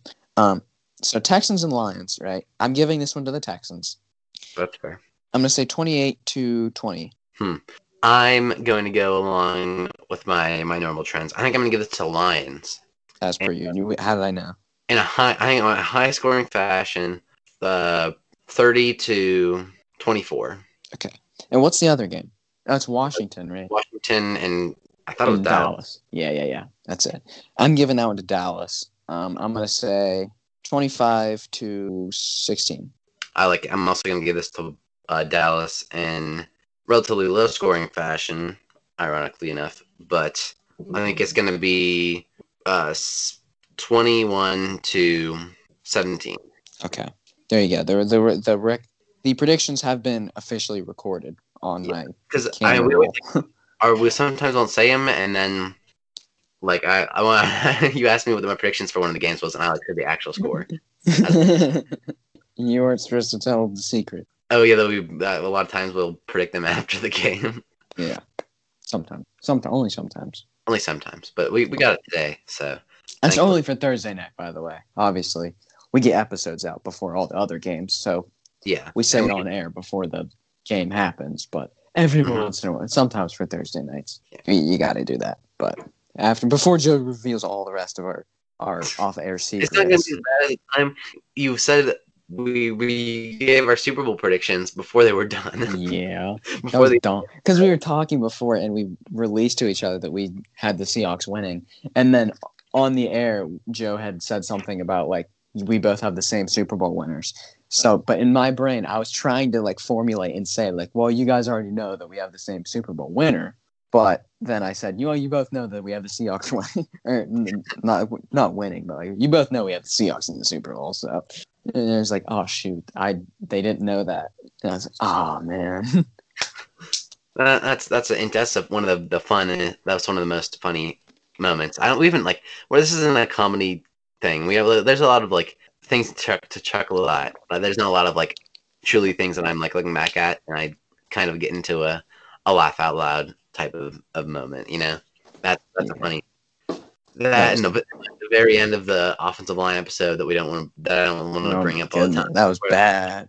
that was bad. My list was terrible. I didn't know what I was talking about, and then I put the uh, the, the episode name is like top ten offensive linemen, and Joe goes insane or something Yeah, like that. that was a weird list. That was a really weird list. But I went I went like almost solely off of PFF grades, and sometimes PFF grades are not right, and I didn't even think about it. Yeah, Nelson is obviously the number one offensive yeah, lineman. Brandon Yeah. Brooks at number one. yeah, and he was like injured for the whole year. That was It was interesting. That was Just- interesting. oh, I you go you have you will always have the right to flame me over that episode, no matter what. Yes.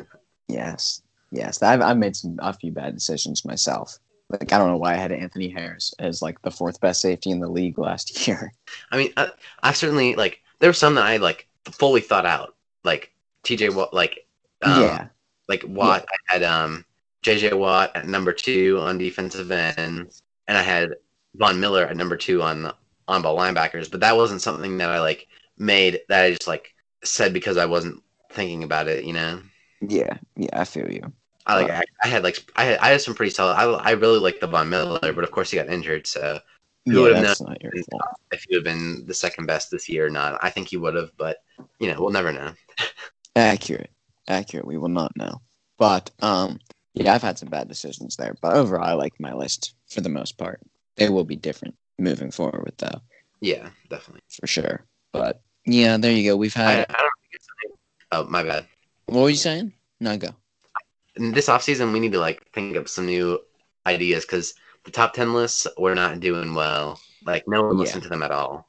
Well, the- so like maybe we need the- to like, originally they were cool, right? Like originally they were good when you got into it, but then we're like down deep into it and we're doing our top ten head coaches and like top ten overrated, underrated. Like, we just we dug a hole so deep in that. Like we we milked this top ten list for everything we could get out of it, man. Like oh my we went on for like three months on this top ten list. yeah, it, that, it, it got kind of ridiculous. Or like overrated, underrated, and then we got the tier lists were the tier lists were pretty good. Um, those were a different style at least, but it was like more or less the same thing. So we we definitely I'm some ideas. I when I think of an idea, I try to write it down before I forget about it. But And I liked our our prediction lists. Those were cool. that was good. hmm The bold predictions and stuff. Yeah, yeah, those were dope. But I think we need to like sp- spread them out. So if we're gonna do three episodes a week. We can do one top ten list, like a tier list, and then a bold Yeah. predictions list. Like so, it's not all the same thing for for uh, for forever because Yeah. that was no fun. I think That we can both. works. but I mean, we forever. We got forever to think about that. We still we Yeah. still have a long way until there's anything. Yeah, we still got six And- weeks of the season plus playoff, Super Bowl, and we're gonna have draft coverage and stuff in there, free Yeah. agency news left and right. So it'll Yeah. definitely be better. I think we could definitely do some episodes where we predict where free agents go. I know we last year we talked about some sort of mock draft, but that would yeah, take that a lot of dope. that like right now. Yeah, that's something. That's we're gonna- uh, I'm not even thinking about a mock draft until a few weeks before the draft. But I can I can tell you my number one overall pick is right now. me, Sure. I can as well. If he decides to even declare, he said he's not even 100 percent sure he's going to declare for the draft. That's fair. That's fair. But I've I've been Justin te- Fields is the pick. I, if he's not if yeah if he, if Trevor Lawrence doesn't play, it's definitely Justin Fields. Especially if you're like, but if you're the Jets, I don't think Justin Fields is that much better than um, Sam Darnold. That I'm gonna use my first overall pick on him. So I think someone trades up to number one over to number one. Maybe Wouldn't Jacksonville. Or they take that one offensive lineman that I don't remember his name, but he's Oh, from from Iowa. That's really really good. I don't I don't even know what school he's from. I just know he's absolutely incredible. Yeah, So- I've heard about him as well. But it's it'll all be, that that is for another time for sure. Yes, yes. So how long have we been? Have we have we made we have made the two hour mark officially? three two hour mark. Yes. Yes, we are past the two minute mark for the first time in a long time, actually. And actually, we were we only got to like the hour and like 35 minute mark actually doing this. Yeah, we, we've been, we've like, just that a little bit. yeah, we've just been goofing for the, for the last like 25 minutes or so, but um, it has been a good one. I did enjoy this one more Yeah. than more so than usual. I like like I like stuff like this, but Joe Yeah, gave us I'm- his, his modified um Friday outro, so I'll give you before we before we hop off, you will get the modified normal intro. I just gotta think of it for a second. So I guess, well, I mean, it's not like my normal intros or outro. I'm sorry, it's very like in- interesting. you know what? We're just gonna so we're just gonna say from us here at the Coltin and Joe Show, we are wishing you a happy Thanksgiving, and we are also peace and Peace and Thanksgiving. yes, we're wishing you a peace and Thanksgiving. Oh, yeah. Peace.